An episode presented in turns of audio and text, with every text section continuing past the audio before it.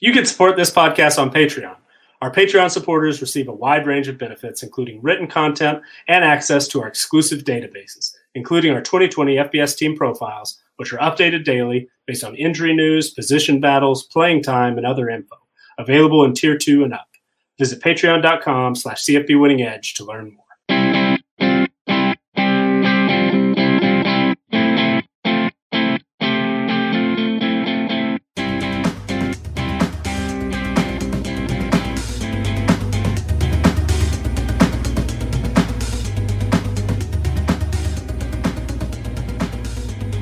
Welcome back, everybody. It's College Football Winning Edge, the podcast edition. I'm your host, Scott Bogman. Follow me on the Twitter at Bogman Sports. I'm joined, as always, by Nicholas Ian Allen, the owner and proprietor of CFB Winning Edge. Follow him on the Twitter at CFB Winning Edge. I'm here with Xavier Triche as well. Follow him on the Twitter at Xavier underscore Triche, T R I C H E, for those of you wanting to follow us on Twitter. Uh, I hated week five. I think you guys understand and know why. But uh, Nick, big takeaways from week five. What was what's the thing that jumps off to you immediately? Well, I, I for the the first thing to me was that the the things at the top seem relatively stable. Clemson, Alabama are playing really really well, even though you know Clemson didn't didn't completely blow Virginia out of the water like they could have potentially. Uh, Georgia played very well. Uh, I was pretty impressed with Stetson Bennett. Is is uh, you know may have a, a, hold on that quarterback job for for a while. Somewhat surprising.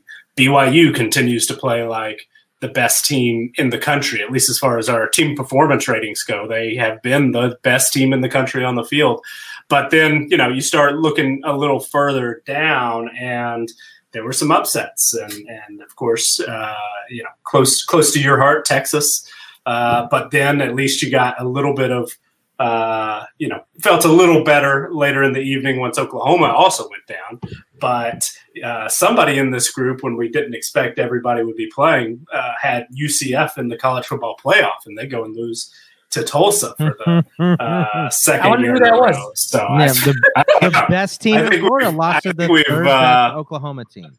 I think so. we've lost that recording, but uh, yeah, no, it, it, it was a interest. You know, as always, an, an interesting week. There were some things we we expected coming in, and and you know played out relatively uh, well compared to, to what we expected, and then some other things, you know, big surprise. How about Mississippi State, who, who knocked off the defending national champions uh, in one week and then turn around and lose to Arkansas, who hadn't won an SEC game in two years. So I mean, it's it's a bit wild, you know. Just regardless, I think we're going to have some head scratching moments every week. But you know, on the whole, it was a, a an exciting week, a, a fun week uh, with good games and and you know big matchups. And it looks, you know, hopefully we'll have more of the same uh, coming up in, in week six.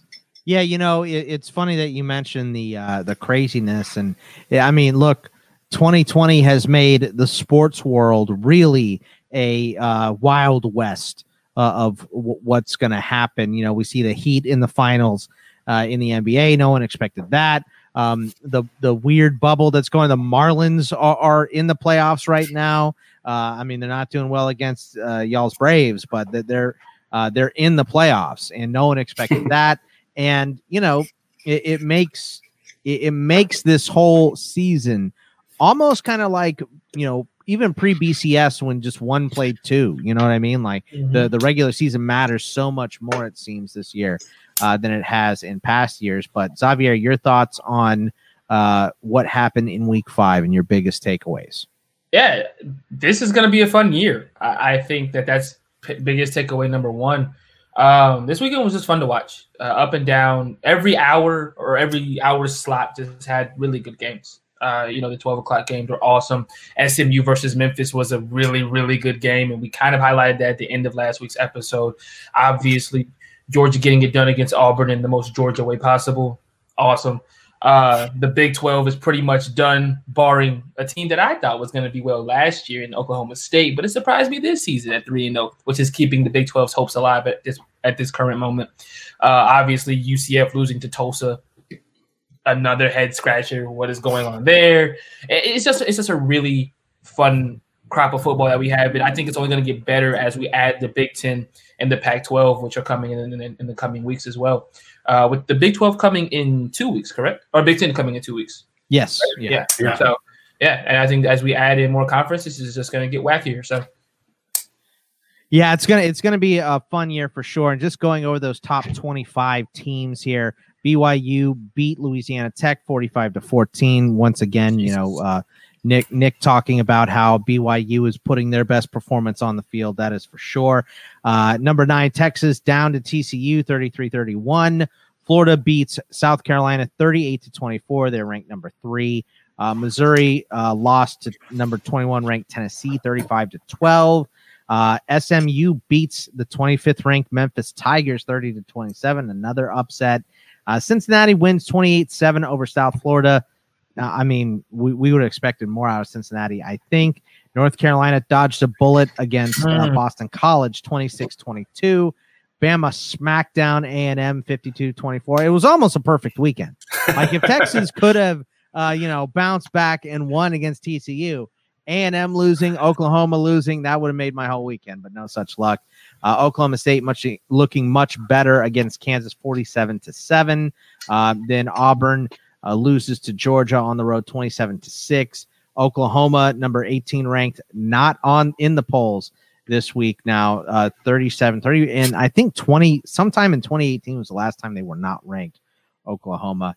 Uh, LSU big over Vandy 41 to 7 and Clemson 41 to 23. Uh, like Nick said, probably not as close as that score indicates, though.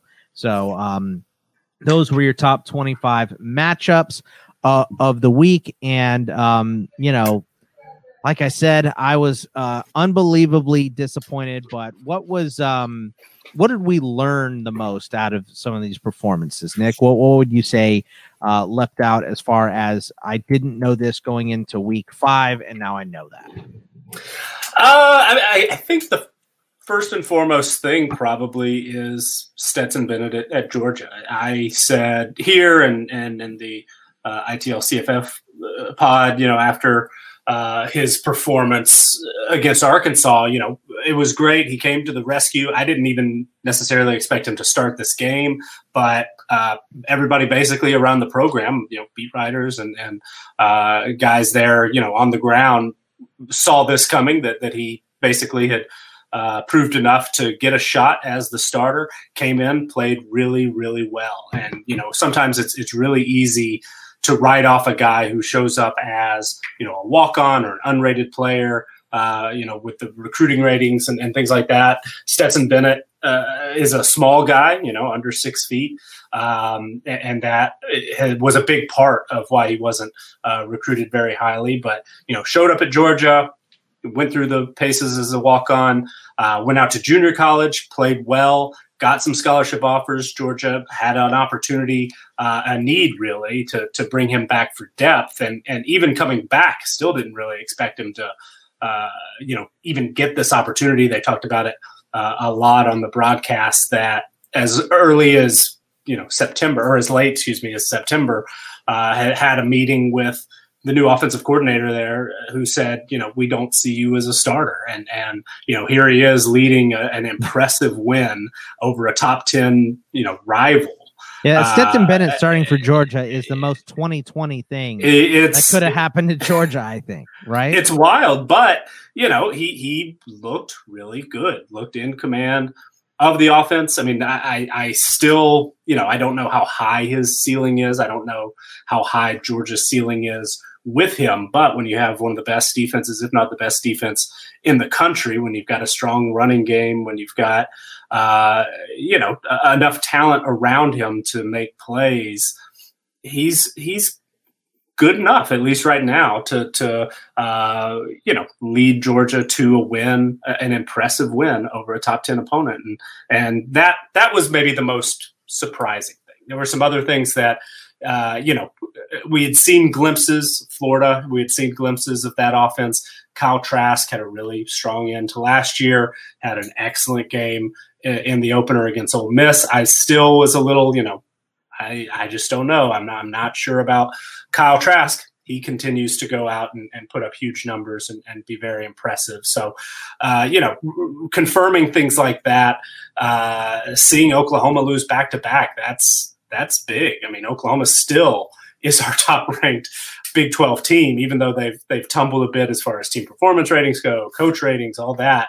I mean, that uh, should tell you everything you need to know about the Big 12 right there. I, you, you know, know, it's a where, big part of it. Yeah. Yeah. Where Oklahoma loses two games in a row and they're still the top ranked team in the Big 12, you know, it means that there's not just much, there's just not much to the Big 12, in my opinion, this year. Sure. Kind of the Pac 12 uh, this year. And, and, and there, uh, there are still very dangerous teams. I mean, Oklahoma State survived its, you know, very lackluster start against Tulsa. Tulsa, who you know maybe is better than we gave them credit for a few weeks ago, but uh, Iowa State, you know, did not. They they fell out flat on their face, losing to Louisiana. But they have a, a really really strong team, and you know who knows? Maybe Louisiana is the best team in the Sun Belt. Iowa State can can still challenge in the Big Twelve. Who knows? There's still a lot of things that can happen, but you know there there's not a uh, at least as it stands right now absolutely. I mean, there, there's not a playoff team in the mix unless Oklahoma State uh, or or maybe you know maybe Iowa State runs the table from here on out and, and they get a little help from Louisiana, maybe going undefeated or something. I don't know, but uh, you know, the, just sort of some confirmation. We knew the Big Twelve looked like it was in trouble. That's been confirmed. We knew Kyle Trask looked really good. That's been confirmed. And you know, we we thought that Georgia was a, a SEC championship contender. Uh, quarterback was still a question, at least as of right now. You know, quarterback, maybe they've answered it a little bit. Xavier, you look real smug right there. What's uh, what's your biggest? What did you learn the most uh, from Week Five here in college football? Um, Mississippi State and Mike Leach is going to be a work in progress. Uh, that was my biggest surprise honestly. Uh, after week one, I was I was sipping the tea. I was sipping that Mississippi tea, and it gave me diabetes. You know, and and right away I realized that hey, I cannot put all my eggs in one basket when it comes to my Le- Mike Leach. I need to hold off, give it some time. And although he does have a great quarterback in KJ Costello, that doesn't necessarily mean the offense is always going to click on all cylinders. Obviously, it didn't help that Kylan Hill got hurt in the game. Uh, actually, both starting running backs went out in this game. Uh, but obviously, Mississippi State really missed him down the stretch, especially on a couple of fourth down attempts. Um, but that, as well as I'm going to slow down the Stetson Bennett train. We're going to slow it down just a little bit. Um, if you look at the numbers, he's playing very much like Jake Fromm did last year. He's not doing anything impressive uh, at the moment. He's only thrown for three touchdowns in three games, or, or in two games, excuse me. He hasn't had a game where he threw over 300 yards yet. Let's slow our roll on that uh, just a bit. Um, but I will say a, a, huge takeaway from that game was just how pedestrian Auburn was offensively. Uh, it was really they were really really bad. I think they went three of 18 on third down. It, it was just, and I know Georgia has a great defense, but at times it just didn't look like Auburn's offense wanted to move the ball or could uh, with a, with a very very bad offensive line uh, offensive line play. So those were my two biggest takeaways. Auburn's bad offense, and Mike Leach needs some more work. Yeah, and I missed a couple scores here for some reason. Uh, just the app I'm using didn't put all of the top 25 scores in. Uh, you just mentioned Mississippi State; they lost to Arkansas 21 to 14, and Pitt also lost their game against NC State 30 to 29. So a couple more interesting ones. And then uh, oh. some of the yeah, go ahead. I'm sorry. Oh, I thought somebody said something. My hey, a&M, it's time to panic. It's time to panic. Hit the button.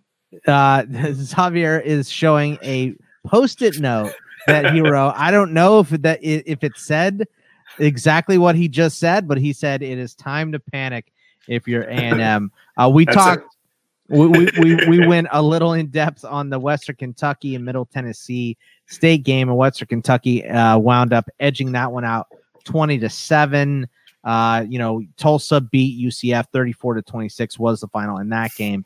I think was there any other games that we went over that we're missing here, Nick? What else? Um, is there anything else from week five or are we looking forward now? I think I think by now uh, we we pretty much uh, you know uh, week five has, has been discussed. I, am I'm, I'm excited about what's on on deck here for Week Six. There's you know uh, part of it, I guess, is we're still a little bit of a limited uh, schedule, but and, and, you know part of it's we're in the the heart of uh, conference play, but the the early morning, you know, noon window, we've got two ranked versus ranked uh, games plus Texas and Oklahoma, and so it's it's a pretty it's a pretty packed uh, Saturday slate. Pretty excited for it. Yeah, it's going to be a fun Saturday for sure. Another one I got to wake up early for. I'm like three more weeks though. After this, that's it. And then uh, the the time flip. Arizona doesn't change, so I get an hour of sleep moving forward extra every week. I love that. But um, actually, two hours because I get one for Saturday and one for Sunday. I like that. But um, we're going to have over at CFB Winning Edge Nick, have you you have put together uh, team previews and all that stuff for the conferences that are just about to fire up because we got their schedules. I think we're still waiting on the MAC. Didn't that just come out today as yes. well? Yeah, yeah. So the MAC announced its schedule today. Uh, since the last time uh, we recorded, both the Pac-12 and Mountain West have uh, finalized their schedules. Those have been added into uh, the FBS team profiles with all the projected win totals, you know, game by game, uh, projected point spreads, uh, winning percentage probabilities, and, and things along those na- uh, along those lines. So uh, all of that has been up to date. We're going through and and uh, getting rosters as well uh, finalized, and, and we're finally starting to hear from you know coaches and, and get some practice reports. It's starting to feel a little like you know fall camp time for uh, the big 10 pac 12 mountain west. Uh, and i'll get those max schedules done probably early next week but we've still basically got at least a month until they kick off. So uh, not a, a, huge rush there but uh, soon we'll be uh, coming to the end of, of uh, you know having to update these schedules. It seems like we've done it a dozen times already yeah, yeah, I got you. So, uh, what did the um, well, what did the bets look like for Week Five uh, for CFB Winning Edge? Yeah, it, it was a over overall. It was a modest week because we do uh, take into account every FBS versus FBS game. So we pick all of them against the spread using our official point spread projection, and we do uh, totals for all those games based on uh, our statistical stats only model. So modest week, right around 500 for all of those 25, 27, and 2. Uh, and uh, you know that that's fine. We're still doing pretty well for the season. We're still uh, over fifty percent against the spread total. We're uh, fifty six and a half percent on totals, which gives us fifty three point five percent overall, which we're you know happy with. If, if we're there or better, uh, that's good. But we drill down a little bit. We talk each week about uh, you know the the uh, talent edges. We talk about our uh, projected scoring margin, our stats only model, and we talk about when all three of those agree uh, with our you know uh, uh, our official projected point spreads. Those have been on fire, just absolutely completely on fire. Uh, talent edges were 19 and 9 last week. That's 68%. Stats only model was 16 and 12 against the spread. That's 57% and when all three agree, which we've run down, you know, at the end of each show the last few weeks, uh, those were 11 and 5, 68%. Ooh. So uh, those three, you know, areas of, of importance uh, have been doing it incredibly, incredibly well. We're very proud of that. Hopefully, we'll be able to continue. I don't necessarily expect we'll be able to hit it this high of a, a level for the remainder of the season, but so far this year in all games, talent edges uh, are 50, 36, and 2 against the spread. That's 58.1%. So that's when we're just looking at who's got the most talent on the roster, the most talent available. We don't look at coaching. We don't look at home field advantage. We don't look at team performance, just the roster. Uh, then we throw that out, look at stats only. You know, who over the last uh, five years, we do a weighted uh, five year average based on coaching history, team history, uh, coordinators, all that good stuff. We run all the numbers. Those are 54, 32, and 2, which is almost 63%. Uh, and then when those two numbers agree with our official uh, model, which which accounts for everything, coaching, team performance. We've we've now got uh, offensive line, defensive line performance numbers that are going in there based on uh, what's happened on the field this year. We throw all those together, and when they they agree, it doesn't happen nearly as often Uh, but those are 27, 12, and 1, which is 69.2%, which is uh, pretty pretty nice start through five. Uh, 70% it's hitting. 69.2. 69.2% is hitting. If you like money, you should be listening to the all three agree, just in my opinion. You well, know, it, or maybe I mean, at what point do you start to fade it because it's it's got to regress at some point, right? I know no. I'm not a very good salesman when it comes to this, but I look, I, I understand your trepidation because nothing hits at seventy percent. But how about ride the wave while it is? You know what I mean? Like it's it's hitting at that uh, right now. So let's uh, We've let's got let's twelve of them again this week. We'll talk about them at the end of the show. Oof, twelve this week. I like that. Yeah. So the more games this week too, but uh, I, I'm excited about it. So well, let's let's get in uh, to week six. I can't believe it's week six already, uh, but uh, we are in week six. So uh, you know what? I'm going to go ahead and pick the first game this week, and I think it's because it's the most interesting one in my mind. Nick, it's Clemson at home, number one versus number seven Miami. The spread oh, yeah. is still Clemson big, 14 and a half. 63 is the over in this game. Uh, how are you feeling on this one, Nick? This is obviously, I mean, you know, top 10 matchup, number one versus number seven in the AP poll. Uh, the, the game I'm most excited for next week, and we'll be looking forward to it all, all game. Miami seems to be uh, you know, really seems to have taken a step forward, especially on offense. That's what we've been hoping. You know, that's what we've, we've been waiting on for quite a while, and, and, they seem to have gotten there. The move to Rhett Lashlee as offensive coordinator, bringing in D'Eriq King, who is a threat to run, who is uh, you know a better passer than maybe he gets uh, credit for all the time. Uh, very very excited about Miami, and and they're still playing you know pretty good defense. You know, Miami is a is a team that uh, has consistently underperformed its talent numbers, but you know right now they're playing like a top twenty team on the field. Seven is a little high, to be quite honest, as far as our numbers go.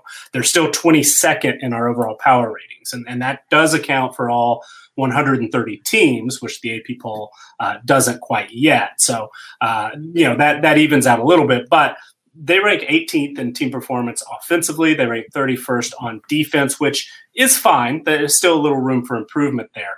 Clemson is just as good, pretty much as, as they ever were. I mean, they they are absolutely uh, clicking offensively.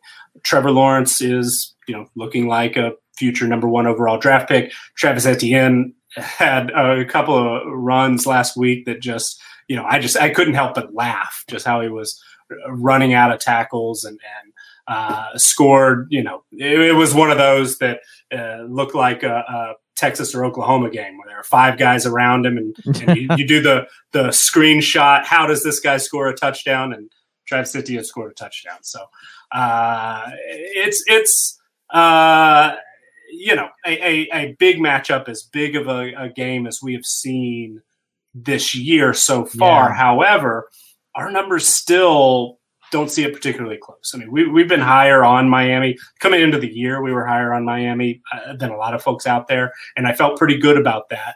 Right now, it seems that the hype really has built for Miami, and we're not quite ready to call them a top 10 level team yet. And, and our numbers uh, certainly don't reflect that. Two of our numbers actually call for Clemson to cover easily. Our stats only model has Clemson as a 19 point favorite. Our official projection has Clemson by 22 and a half. The only close call here is our, our talent edges, which see this as a five and a half, or excuse me, four and a half uh, point spread. If if talent were the only thing we were to consider, so that was a little bit surprising to me to see it that big. But the way our our official uh, model sees this game playing out is, is a pretty convincing Clemson win, uh, 38-17. Ooh, uh, what what do you think of this game, Xavier? I mean, this one that's a it's a big spread for a team ranked in the top 10, but Clemson has been so dominant for so long. I don't know that it's that surprising. It comes down to the offensive line. I, I've preached this for a very long time for Miami. I think genuinely this is the week where it shows if their offensive line has actually gotten any better. Yes, they've played well up until this point. They're the hottest team in the country for all of the media uh, right now, and I, I genuinely think that you know they're a good ball club. I just do not think that they are ready to take that next step into a national championship contender, and we'll find out this week. I think Clemson is just not the team you want to see right now. If I'm Miami, if it was like week seven, week nine or ten, possibly. But as of right now, I just don't think this is a good matchup for them. I think Clemson's over, going to overpower them offensively, and it's going to make D'Eriq King throw the football. And I think that that's the biggest issue that I have with this Miami team is I haven't seen them consistently throw the football downfield when they needed to.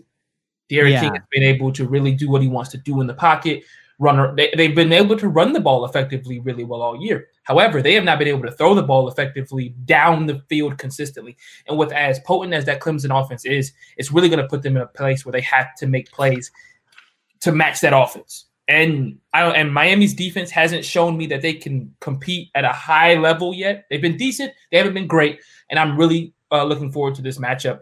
It's going to come down to two things: Can Miami's DBs stop Trevor Lawrence, and can uh, Miami's offensive line hold up D'Eriq King. If they can do th- both of those things, it'll be a close game. If they can't, Nick's prediction is absolutely going to be correct, if not worse. Yeah, it's going to be. Uh, I mean, this is the prime time game. I think this is the late one too. Mm-hmm. So, um, yeah, I'm I'm really excited to see it. But uh, Xavier, your turn to pick a game. Which one are we looking at?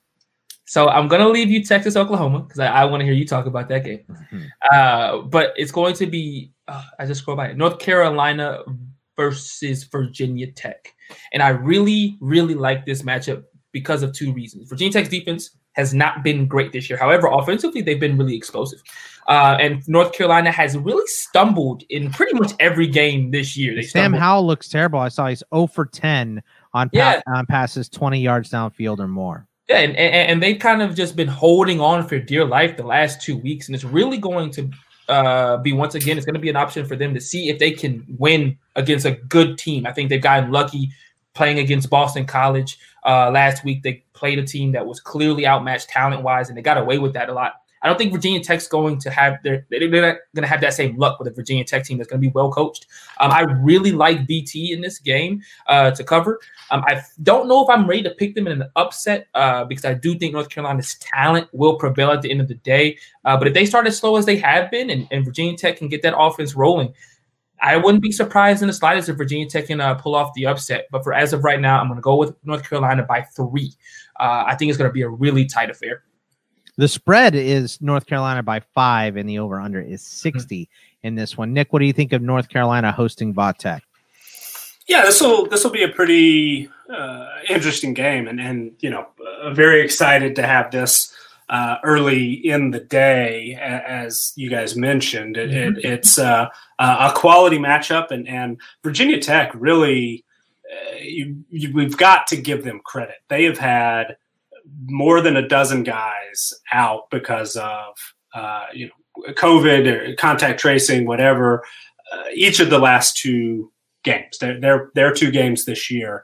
Uh, they've they've been severely shorthanded, and specifically in the secondary, and, and that's you know really one of the, the strengths on paper mm-hmm. uh, for this team is, is, that defensive backfield, and and uh, they have performed really, really well. I mean, they, you know, Duke, yeah, ended up uh, putting up 31, but you know they got a, a sort of a garbage time uh, touchdown late, and and Virginia Tech was was pretty much in control of that.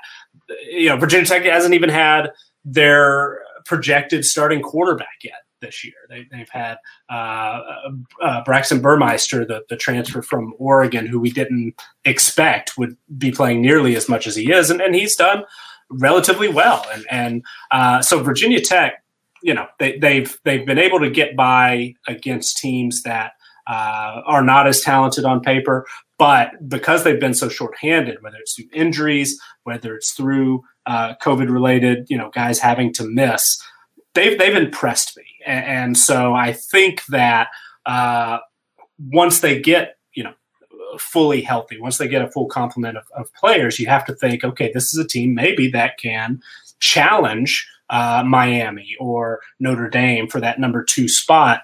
behind Clemson. And, and uh, you know, North Carolina coming into the season, a lot of people really expected that to be their role. But you guys mentioned that, that they've stumbled a little bit and, and they've uh, spent a lot of time watching because they had a couple of games canceled. And and so there's you know some rust that needs to be addressed each time they take the field again. How now we're seeing them back to back weeks.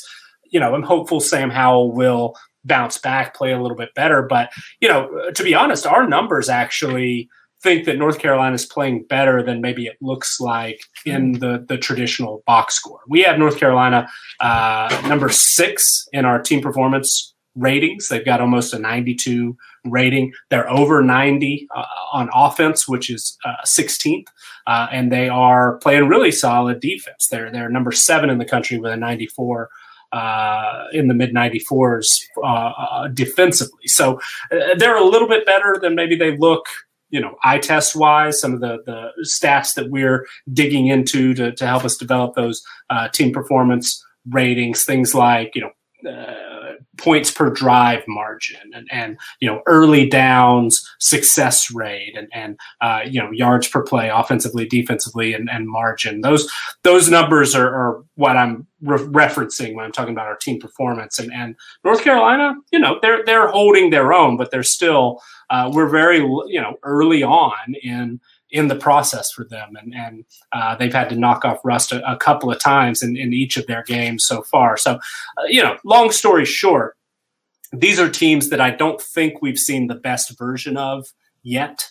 And, so I'm hopeful that we'll get to see maybe something a little bit closer to that. For North Carolina, you know, obviously you mentioned we want to see Sam Howell get back to, to the level that he was before. Uh, we also probably want to see Dazz Newsome, who was pretty much a, a non-factor last week. Want to see him get back in action. He's only got three catches for 31 yards this year. Dyami Brown's doing quite well. Beau Corrales has stepped up a little bit.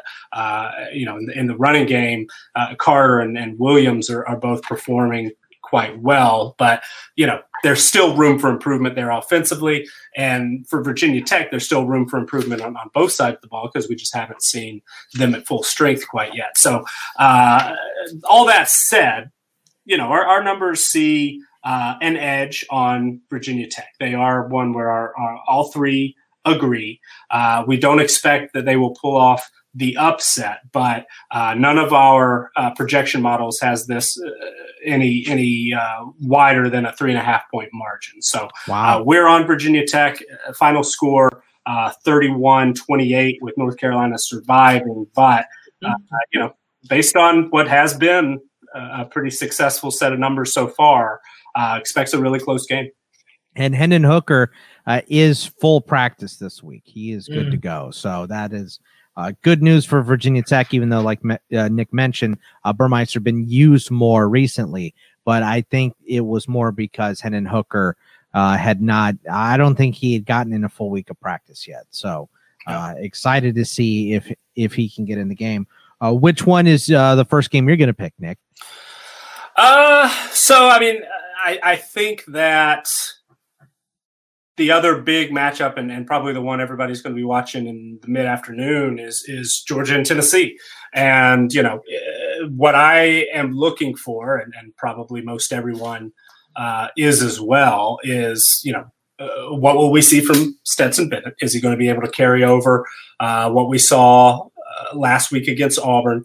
Is the offensive line going to continue to uh, play as well as it has? I, I think you know, pretty inexperienced unit lost a ton of talent to the NFL draft last year. Only brought one full time starter back, but as a unit has played very very well uh, so far. And, and, you know, we just ran the offensive line strength rating, so we're you know fold in again a bunch of stats. Uh, the good folks at Football Outsiders put some some great stats together that we're able to convert uh, to our uh, you know VGR plus type uh, ratings and and uh, PFF. We, try to take you know a lot of great things that other people do and, and help uh, sort of fit it to our own numbers. And, and doing that, Georgia so far has the seventh best offensive line in college football. I didn't necessarily expect coming into the game, or excuse me, coming into uh, the 2020 season for for that to be the case. Especially yeah, they lost big pieces. yeah, absolutely, absolutely, and and you know. Auburn coming in appeared to be a very difficult matchup. Now Auburn has struggled you know across the line of scrimmage on, on both sides so uh, maybe we shouldn't read too much into this quite yet but tennessee is is going to be a team that uh, will challenge georgia because they are very very talented really on both sides of, of the line of scrimmage but uh, particularly you know i think the defense is, has been a strength and and you know understandably so with Jeremy Pruitt being a defensive minded head coach. But, uh, you know, how good is Tennessee? Early indication is, you know, maybe this is a team that finally will, somewhat similarly to Miami, live up to you know the the talent ratings kind of play up to that level or you know finally you know fulfill its potential so i i, I kind of you know i think both teams really do still have some questions. This game is more interesting to me because I don't feel like I've completely figured either side out yet. There are still things that I want to see. You know, is this who Georgia really is? Or was Auburn maybe not as good as we expected? Is this, you know, Tennessee? Are, are they ready to take that next step finally? Uh, or you know, is this maybe just uh, uh, uh, tempting us, teasing us a little bit like Tennessee has done in the past? So I, I, I don't necessarily have a great feel for it, and and our numbers don't you know really uh, see a, a big uh, advantage one way or the other. And, it really, our, our, numbers are kind of you know all over the place. From a, from Talent Edge, uh, our Talent Edge numbers see it pretty close, three and a half points uh, Georgia being favored, which might be a little bit of a surprise uh, because Georgia's been, you know, number one, number two, number three in recruiting ratings the last three or four years. Tennessee has performed quite well, but not quite up to that level. I wouldn't necessarily expect it that close uh, on paper, but uh, when we do stats only, it's a double digit, you know, in, in favor of Georgia. And when we go put everything together, it actually kind of gets up there a, bit higher than I expected. Our official model uh, has Georgia as a 16 and a half point favorite, which which surprised me. These teams seem a little closer on even footing than that. So it's it's somewhere within that spectrum, and that's a pretty wide spectrum. Uh, if I were to you know pick a side personally on this, I don't know that I would uh, be willing to go uh, you know, to, to lay the 12 and a half for Georgia. This seems like a single digit type game, uh, you know, 10 at the, at the most to me. But, you know, when, when all of our numbers are, are thrown in there, they still, you know, see Georgia as the stronger team and, and kind of, you know, Tennessee's going to have to prove uh, to us for, for that number to change. They're going to have to you know put it all together on the field and, and get a big upset win. But uh, the way our, our official projection shook out was Georgia 31, Tennessee 14. That seems I don't necessarily agree, but uh, that's you know you said 43 17 31 31 14 31 14 yeah 31 okay. 14 so I, I don't necessarily agree with that but we kind of have to go with what the, the numbers say and you know that that's that's what it is. Our numbers are, are still very very high on Georgia, especially defensively. Uh, so yeah, Tennessee's going to have to to surprise us uh, to to close that gap. And look, I'm not trying to be a Tennessee hater here, but I mean, when, when well, I know you are, uh, I know you are, Xavier. But when, what was the last marquee Tennessee win? Because mm-hmm. I'm looking back to last year. They obviously they, they should have beat BYU, but they lost that game in overtime. They lost that game to Georgia State. They played better in the second half, but they still, you know, they lost to Georgia. They lost to Bama. The, they barely beat Kentucky. They barely beat Missouri. This team doesn't seem to, until they break that hump and beat a team that we did not think that they had a chance to beat. I think it's just going to be take whoever plays against Tennessee until that happens, Javier. What are your thoughts on this game? Yeah, their last ranked victory, they beat uh, 12 ranked Kentucky in 2018. That was Benny Snell, and that was Terry Wilson's first year. Um, so I guess that was their last big time win. But right, okay, yeah, that, yeah, that- I mean that's a big time win. Uh, they were ranked, so Mhm.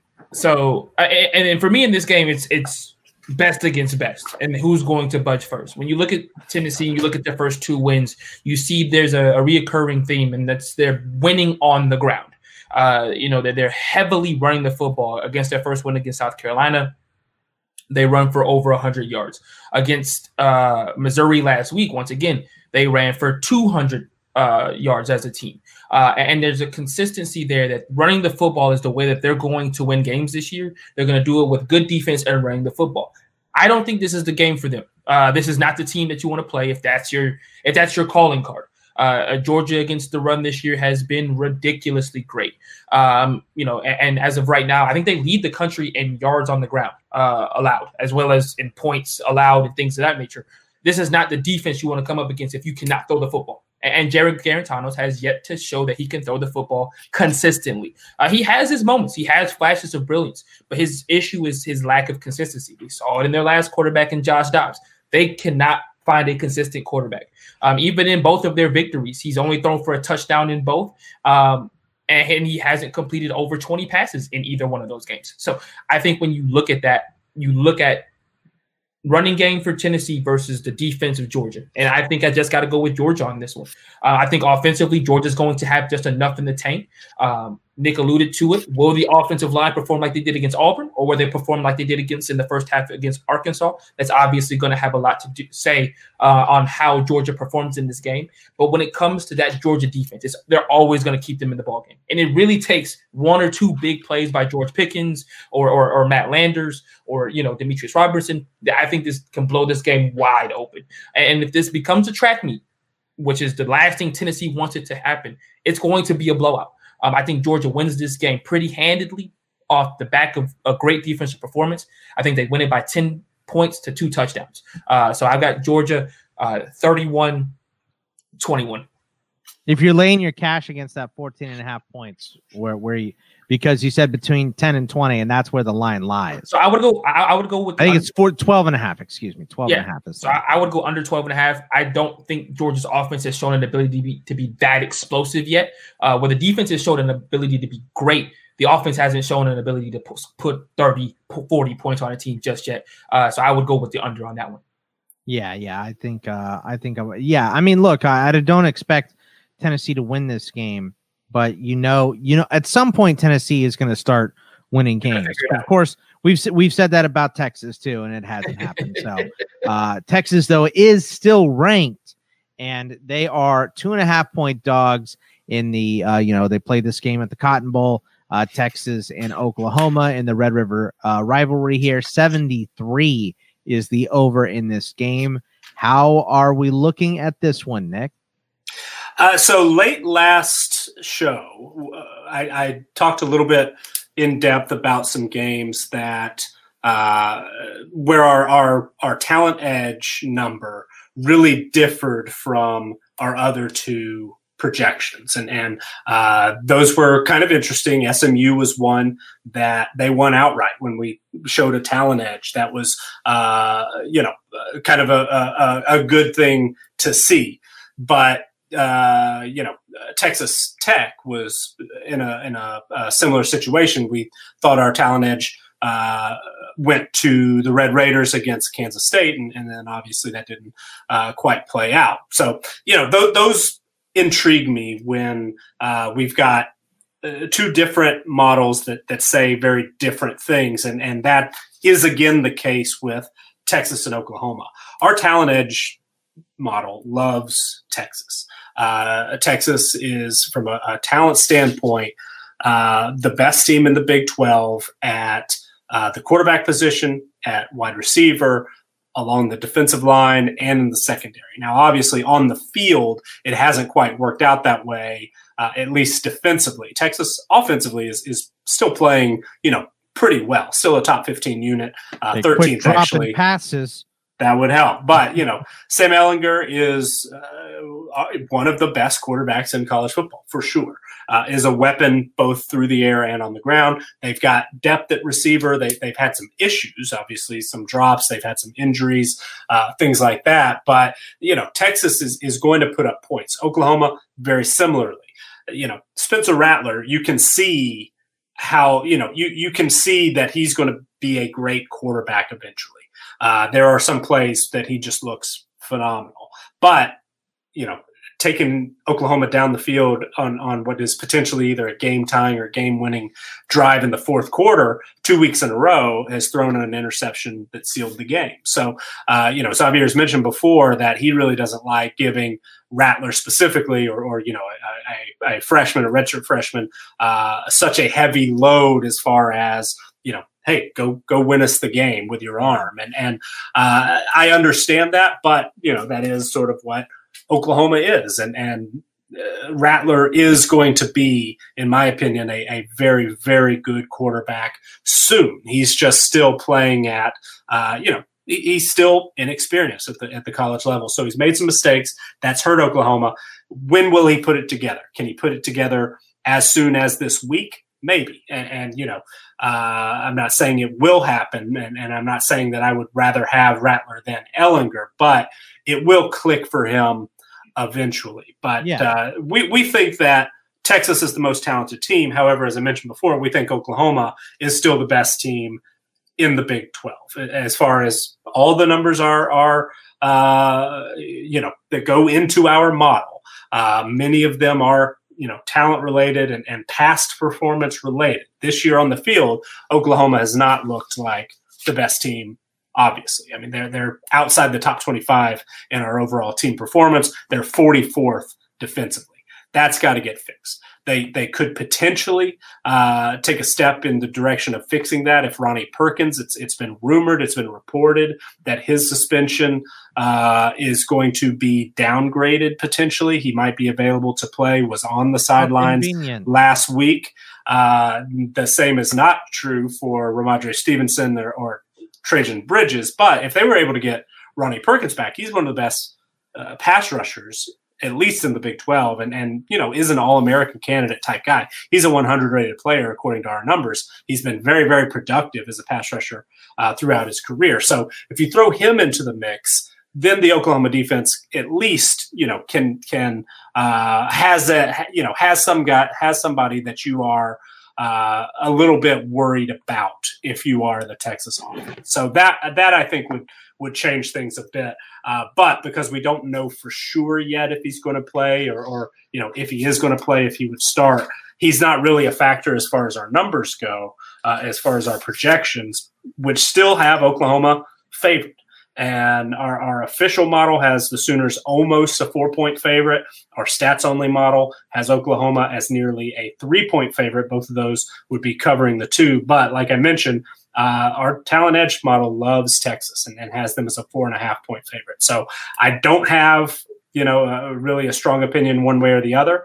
I think this game is going to be incredibly interesting to watch. Somebody's got to win it, and whoever wins it is still you know the the favorite to get to the Big 12 title game. Uh, so I could see a scenario where either of these teams picks up a, a huge win here. Uh, it's unfortunate that both are coming in off of losses, but now they're you know backed up and, and kind of have to fight for your life as far as winning a, a conference title. So it's going to be a very very intriguing game. Our numbers really don't know what to do with it. Uh, to be quite honest, but the way our, our official projection shook out was Oklahoma 35 and uh, Texas 31. But I will say that's also playing to the under. That is, yeah. Our our numbers, the the uh, the totals have done well so far, but they are very much in the middle. There's going to be some tweaking. If it's a low number, we're over. If it's a high number, we're under. So I got to do some tweaking with those. But yeah, as of as of right now, it is uh, on the on the under.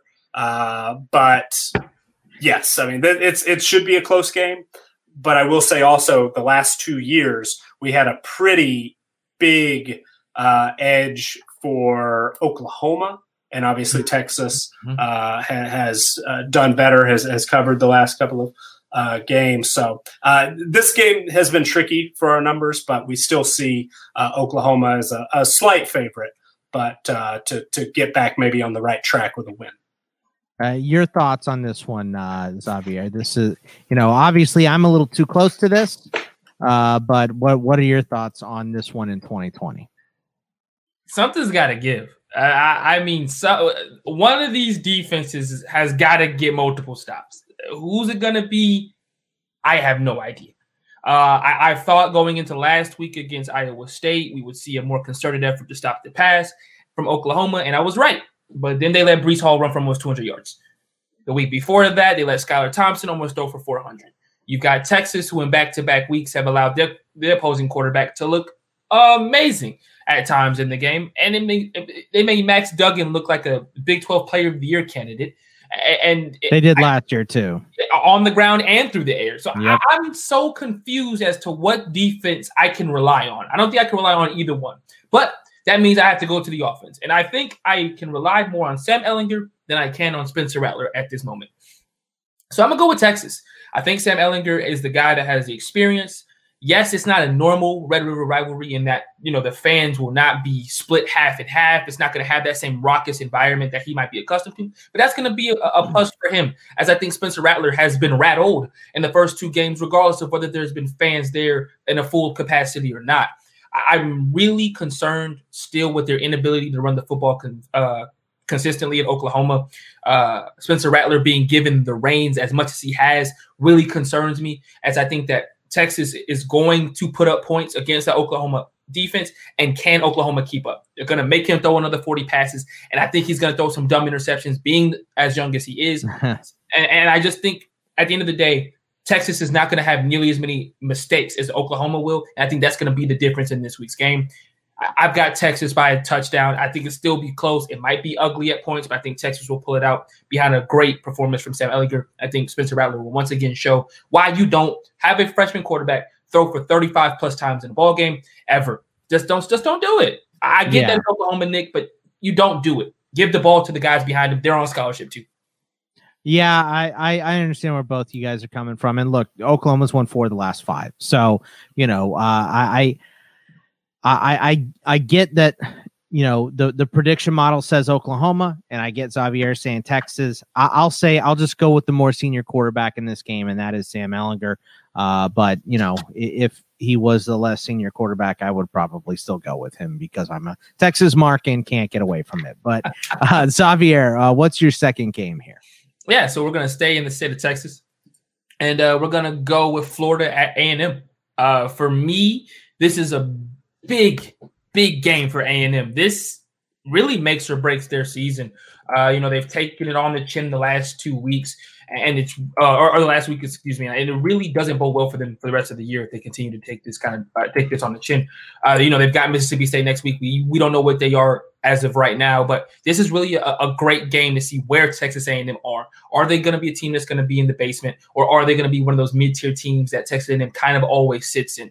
Uh, for Florida Kyle Trask, this is the best defense you've played so far. Uh, this isn't a quote unquote cupcake as maybe South Carolina and Ole Miss were defensively. And I'm really ex- excited to see what he does. Um, Florida is not a good team on the ground. They're just not. They haven't been for the last couple of years. And I think that that's going to really hurt them in this game. They're going to have to have balance against an A&M defense that has a really good secondary. That's the best part of their secondary uh, of their defense, excuse me. And they're going to have to show their ability to run the ball, whether it's with Trask, Emory Jones, uh, Dameon Pierce. Somebody's going to have to get that started for them uh, in this game. For me, I still like Florida because A&M offensively has been really pedestrian, even against uh, Vandy to start the year off. And I don't think that that changes against a Florida defense that's consistently getting to the quarterback and is uh, making trouble, making havoc in the backfield. I, I got Florida by 10 points. I think A&M will put up a better fight than they did against Alabama. But at the end of the day, I don't think they have enough talent going down the field uh, against a Florida defense that's going to really make Kellen Mond make some great throws. So I've got A&M. Yeah, I mean, I I, I got Florida. I'm sorry, I confused myself. Sorry, I have Florida.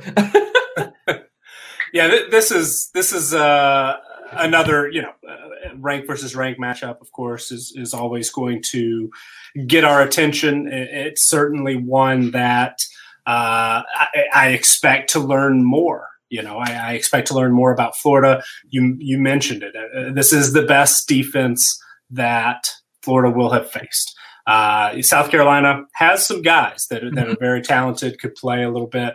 uh, and, and, at times, you know, made made life a little difficult for Kyle Trask. But Texas A&M, at least as far as the front seven goes, their secondary has been hit hard uh, by defections by by guys uh, opting out and, and, things like that. But uh, for the most part, you know, Texas A&M is, is very talented up front. They haven't necessarily played like that quite yet. I mean, the, mm-hmm. defensively, they're 41st in our uh, defensive team performance ratings. Uh, their defensive line ranks 36th on the field so far. Uh, has you know has struggled on on the field and and playing last week against Alabama obviously is gonna gonna hurt. But uh, when we look at just our talent numbers, this is still a team with top 25 talent at all three levels. Their defensive line ranks 25th in our our uh, talent only numbers. The linebackers 18th, and the secondary still 12th. Even with losing all those guys, still ranks 12th uh, on paper. It's just you know, can the offense take a step forward? You expect Florida has looked quite susceptible defensively this year.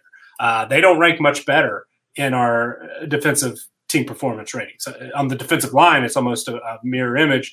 Uh, they rank 37th in our defensive line strength metrics and our defensive uh, team performance. They rank 48th, so even worse uh, mm-hmm. by one spot than, than, Texas A&M. So this game could be a shootout, and, and so far the Texas A&M offense hasn't quite you know looked like it's capable of keeping up in that kind mm-hmm. of environment. We expect Kellen Mond, you know, should be able uh, to to play better. We we have seen, you know, Ainias Smith has looked great in flashes uh, coming out of the backfield for Texas A&M. We expect more from Isaiah Spiller. We expect, you know, it was good to see Jalen Wydermyer, the tight end, have a good game against Alabama, but somebody's got to step up eh, at wide receiver to to really, you know, threaten a, a, defense. And and will we see that this week? Will we see you know Demond Demas, the five star wide out, maybe take a step forward? Will we see somebody like Jalen Preston or, or, Cam Brown, Caleb Chapman, somebody step up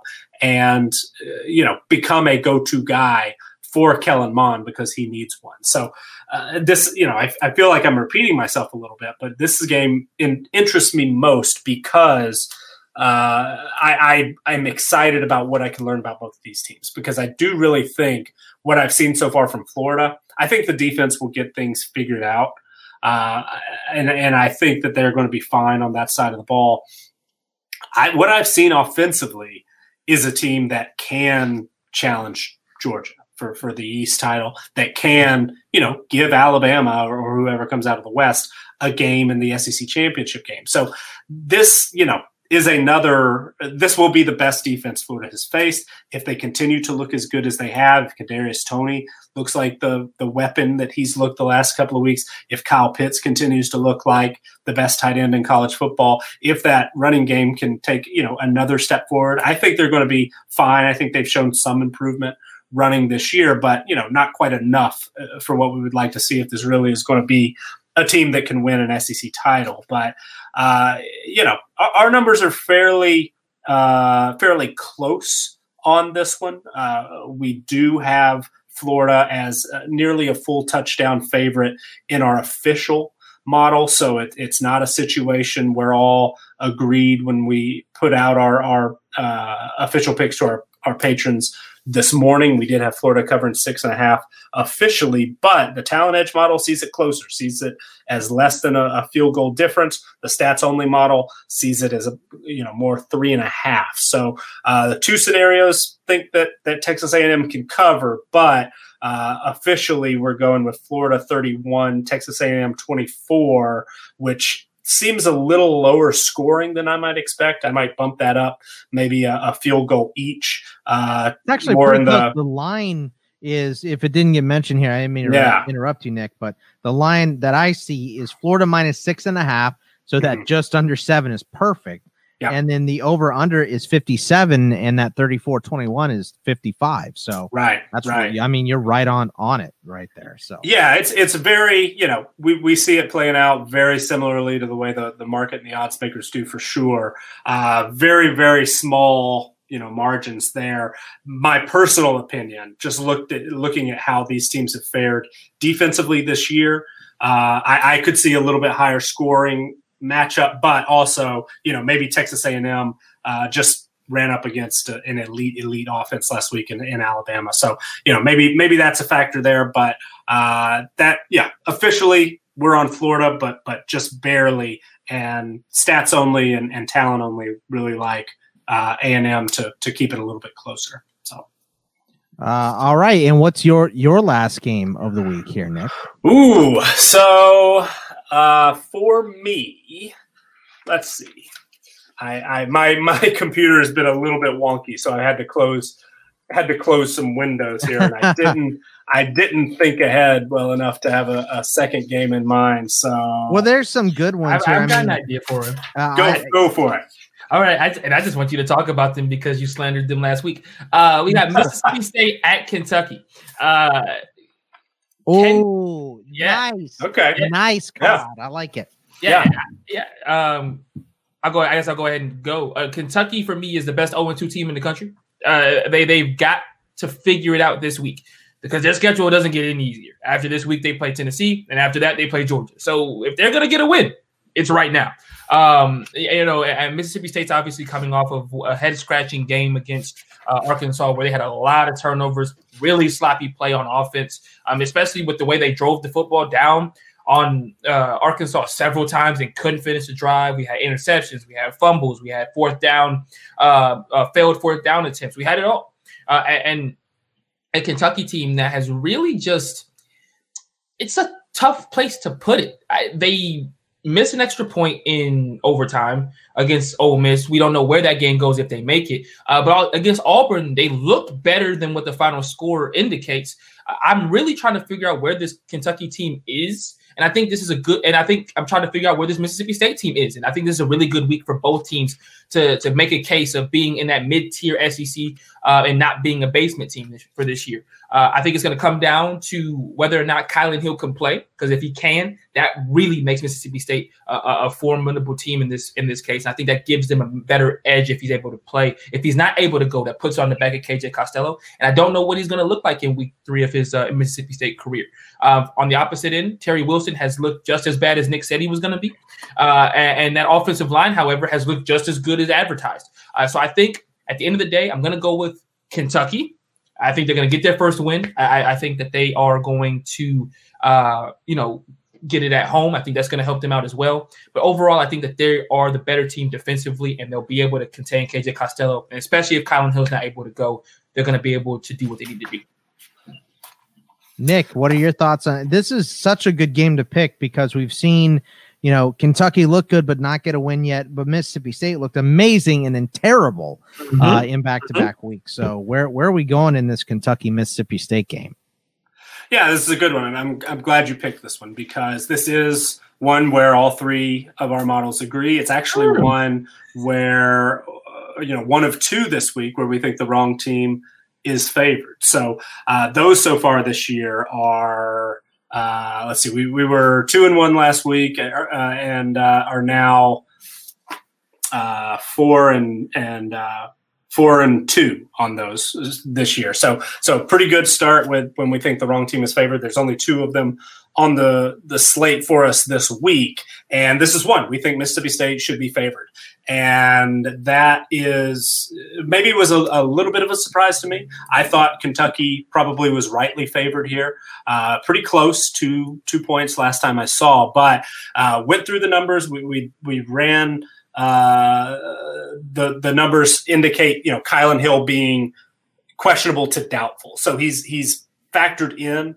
but we have him uh, basically listed as a co-starter with Jo'quavious Marks. Uh, so it, it, dropped that unit down significantly from you know the fourth uh, best in, in college football to uh, closer to you know 10, 11, 12 as far as the the ratings go. So took a little bit of a hit there. We don't expect Mississippi State to be full strength because that hit looked you know looked pretty bad for for Kylan Hill. It was good to see him on the sidelines and and uh, you know seemed to be with it afterward. But uh, he was very woozy getting up, and and you know when you see something like that, I personally you know just just sort of in the immediate aftermath, not being a doctor, not being close to it, made me think, okay, he might not be back next week. So Right. uh, I, I think maybe we'll see him play. Uh, hopefully he'll be able to bounce back. Hopefully it you know was not as bad as it looked uh, at, at you know the first uh, first glance. But um, I would not be surprised if, if Mississippi State has to play without Kylan Hill this week. That obviously would hurt, but we still uh, would expect Mississippi State to be favored even without uh, Kylan Hill. So our our projected point spread is is Mississippi State by about a point and a half. Uh, from the talent edge standpoint, we have the Bulldogs favored by over four points. Our stats only model still has, or, or actually has Kentucky as a one point favorite, but even that is within uh, the two you know official spread that that we went up against uh, earlier this morning when we released these to patrons. But uh, you know we we've talked about Kentucky each week uh, so far, and and understandably they are a difficult team to play. I, I've said to you guys before in in uh, the group text that uh, you know even an zero and two Kentucky still probably I think will ruin somebody's season. You know Right. who's who's it going to be? Are they going to uh, jump up and, and beat Tennessee or Georgia or Florida? You know that that wouldn't shock me for them to beat any of those three teams and, and for that to be the loss that knocks you know whatever team out of the uh, SEC title race. So you know uh, Kentucky is is a very tough out. Xavier mentioned the offensive line has been great. They now have Joey Gatewood eligible. Uh, you know, Terry Wilson did some impressive things. had a had a solid game against Ole Miss. Ole Miss is not a very good defense. Auburn, after seeing them another week, maybe has taken a step back defensively. So you know, I, I don't know if I've got a great read on on Kentucky. They do, you know, uh, Kavosiey Smoke is uh, out this week with a rib injury, so that's a, a bit of a, a, a blow. Even though AJ Rose, Christopher Rodriguez, and Terry Wilson all ran for over 100 yards last week. Uh, but yeah, I mean, it's it's. I've said it before. Our, our numbers just don't love Kentucky, and and we've been correct thus far. Uh, you know, I, I think with this matchup, or this matchup makes me think of, of some other things that I'm kind of hopeful for. Our numbers don't overreact, which I like. They they don't move very far very quickly. Even you know BYU, who basically is is got a perfect almost team performance rating so far. Uh, they've moved from the 50s into the 30s. Like we're not putting BYU as a top 15, top 10 type team, and and I like that. I mean, you you have to play perfectly to to move up, you know, 10 or 12 or, or 20 spots in our numbers because I, I think that's a good thing. I think that out there, you know, the markets, uh, the the public, uh, odds makers to a certain degree can overrate a team after one good or two good performances. I think we do a little bit better job. Hopefully, I, I, this is correct of, of uh, you know not not overreacting. So eventually, if Kentucky were to lose this game, eventually we might start talking about Kentucky and how our numbers love them, you know, this week because the the spread, you know, the odds makers maybe everything flips and Tennessee's a two touchdown favorite. Well, right now we see that as a five point. Uh, you know, gap. Right now, we see Georgia as a 17 point favorite. We still have Kentucky favored over Missouri, over Vanderbilt. Uh, we see two touchdowns against Florida. So, you know, there's a there's a, a scenario where an 0 3 Kentucky team goes in as a heavy underdog the next two weeks, and we like Kentucky to cover. So uh, I'm, I'm hopeful that's going to be the situation here. But again, on the other hand, hopefully we're uh, still on the, on the right side of this, and, and Kentucky is maybe still uh, a little overrated as far as the market goes, at least compared to our numbers, because our, our final score, uh, you know, hard fought game, close game, but we have Mississippi State winning 28 27. And, and uh, even a, a shorthanded uh, Mississippi State team, hopefully KJ Costello will look a little bit more like he did two weeks ago uh, compared to, to what he looked like last week against Arkansas. Uh, but yeah, we, we think that, you know, the, the Bulldogs can get back in the win column, get it done, and, and pull off another upset. All right. So now why don't you tell us, Nick, about the all three agrees for week six here? Yeah, so these have, have been good for us. You know, as we mentioned, they're over 69% against the spread, which is absolutely not sustainable. so uh, do keep that in mind. We, we, we feel very proud of how it's worked out. Uh, it, has been good to us, but uh, do keep in mind eventually things will will uh, hopefully not completely even out, but things probably will regress a little bit. If these were to hit it, you know, 55, 56 percent for the full season, I would be absolutely ecstatic.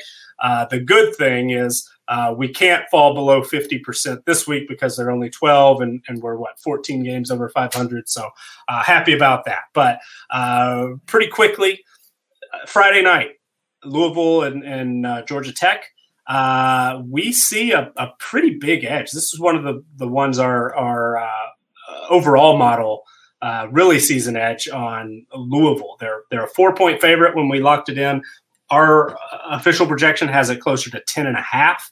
Talent Edge and Stats Model see it more like uh, a full touchdown. So we're on Louisville there. Uh, feel pretty good about that one. Virginia Tech, we mentioned, uh, that's an all three agree plus five and a half. Uh, every single week we've been on Louisiana Monroe, uh, and last week it worked out fine. They they played uh, a really tough uh, game against Georgia Southern. We've got 19 and a half to play with this week against Liberty. That seems that seems about right. Our, our official projection has an 18 and a half, uh, which is is uh, pretty big, but Talent Edge is less than half a point to Liberty's favor. So uh, on paper, these teams are, are pretty evenly matched. So I feel decent. Still don't love it because Louisiana Monroe has been arguably the worst team in, in college football this year. Uh, but you know, 19 and a half, I, I, feel fine about. NC State, I actually really like this. NC State plus nine and a half against Virginia. Uh, our our model, you know, I, I think has a, a, Virginia figured out a little bit better this year than it did last, but uh, we're we're still, you know, uh, NC State. We, we think can can hold. Uh, hold serve at least well enough. Last week we were on NC State heavy against Pitt. That worked out. Uh, stats model has it about a field goal difference. The talent edge is, is about a field goal difference, uh, where NC State's actually favored by a field goal if we were to look at talent only. So uh, that's not much of a surprise. Virginia is the least talented team in the ACC according to our numbers, so they are not going to have a talent edge uh, very often. Actually, I should take that back. They they are the second uh, least talented. They will have an edge against Wake Forest next week, and then that's it. So, you know, Virginia is going to be at a talent disadvantage. They've done really, really well under Bronco, Mendenhall, especially the last two years of playing, you know, at a higher level than that. But uh, we we still see NC State covering. Our projection has it at, at closer to eight. So uh, feel decent about that.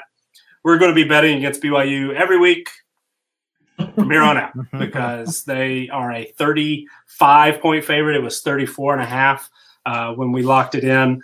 Our, our numbers are much, much lower. I mean, 24 and a half is our official model. And that, like I said, is with BYU having basically a perfect team performance rating. And, and talent edge is, is about a touchdown. Stats only is 17. So uh, we see a, a huge, huge edge I mentioned last week we saw a huge, huge edge uh, for Louisiana Tech. Obviously, that didn't work out. So uh, BYU might just be a team that our model, you know, might just be an outlier. They might just be so much better than our numbers can catch up with. That happened with LSU last year. Is that BYU this year? I don't know, but expect them to be on this list this list every week until they you know slip up and lose a game or, or uh, start to play a little bit closer to uh, the way we expect. Another, uh, the next three are very, very close. Uh, I feel less confident in these because the numbers are, you know, we're talking percentage points, but they still fit the criteria. Uh, Texas Tech plus 12 and a half against Iowa State. Uh, Boston College plus six against who are they playing? Boston College and uh, Pitt. Uh, mm-hmm. we, we have that closer to a field goal. Boston College actually, uh, we think our, our stats only model has Boston College actually favored by a point. So uh, that one, I guess I feel a little bit better about. Kansas State plus eight and a half, I don't feel great about because uh, our official projection is actually TCU favored by 8.45. So that one only meets the criteria by uh, five one hundredths of a point. Uh, Southern Miss for the second straight week, we think uh, is uh, you know all three agree two and a half uh, against FAU this week. Uh, that game is one that could severely be impacted by weather. There are a few of those. Looks like it's going to be uh, playable, but you know FAU might be playing in heavy rain for the second straight week. Florida State plus 21 against Notre Dame. I don't feel great about that because Florida State has looked really bad. And our official projection is actually Notre Dame by 20.87. So don't love that. The talent edge is really close. Florida State, as we've said many times, on paper is, is a very talented team, but uh, even the stats model actually has this as double digits. So uh, that's maybe a little wider than I would have expected. So I, I think Notre Dame might blow them out, but maybe Florida State you know, new quarterback in there this week. Uh, Jordan Travis getting the start, third quarterback to start already this year. Maybe they'll be able to, to take a step in the right direction. Mississippi State plus two, we mentioned. Western Kentucky plus seven against Marshall. That number opened at two, has ballooned uh, to Marshall being favored by seven. Uh, we're on we're on Western Kentucky, and, and Marshall hasn't played in a couple of weeks. They might be a little bit rusty. Our stats model actually has the Hilltoppers is a one point favorite, uh, and our uh, official projection is four. So feel decent about that one. This one, though, I do not. This one is the weirdest. There are two two projections that were really really weird to me when they came out. Uh, one, this is off topic because this is our our numbers are all over the place. But officially, we've got USF as a ten point favorite over East Carolina, which is really strange. We talked last week briefly about how East Carolina was an all three favorite, uh, wrong team favorite over Georgia State, and it did not play out that way. Georgia State looked much, much better. That Georgia State defense played surprisingly well. But uh, yeah, so the talent edge we give to Eastern Carolina, East Carolina, so that it's just a huge spread. Don't don't like the the range of outcomes there. So that one was the most surprising. Second most surprising, our numbers think North Texas should be favored over Charlotte. And Charlotte is a three point favorite. We've got North Texas winning that one 34 to 30, which just seems weird to me. I did not expect that, but you know, sometimes weird outcomes have, have been uh, okay for us. And then uh, Missouri, I think this line is still 20 and a half. That game has, has changed venues. It was originally in Baton Rouge. It's now in Columbia. Uh, it's also changed times. They moved it up to 11 a.m. local time, which, you know, can, can be a little sleepy. Sometimes uh, that works out for the underdog. We're hopeful that's the case because our numbers think that this should be much closer to a two touchdown uh, point spread than the 20 and a half that's what it was when it was uh, first listed or, or, last listed when we released it. So uh, you know a, a, bit of a wide range. I, I, don't feel great about all of them but those numbers have, have hit really really well so far. Uh, so hopefully you know hopefully we'll continue to, to go along at, at, over 50% over 55 would be great. 69 is unsustainable but uh, that's what it's been so far. So you know hoping for yeah. that. yeah, and look, there's uh we we have a couple of possible cancellations still this weekend. I mean, LSU Missouri did get moved because of Hurricane Delta. Mm-hmm. We saw uh, Louisiana, Lafayette, and um, Coastal Carolina move to next week because of the hurricane. And then uh, Joe DeSalvo from the CFF site, he lives in the New Orleans area, so I think he's been on top of this story, obviously. But he tweeted out a list of games that can still be affected. FAU is at Southern Miss, uh, Alabama is at Mississippi, and UTEP is at Louisiana Tech. So hopefully, um, you know, these can get moved uh, to a different venue or time or date or whatever uh, to let the hurricane pass as it is expected to make uh, you know U.S. landfall. I think it's already hit Mexico a little bit, but it's supposed to hit U.S. landfall on Saturday morning, uh, mm-hmm. uh, so early, early in the morning. So uh, hopefully we won't have to deal with that, but it, it's something that uh, you know we are going to have to deal with at some point. Right. So um, go ahead, Xavier. I was going to say, and I'm not laughing because of the storm.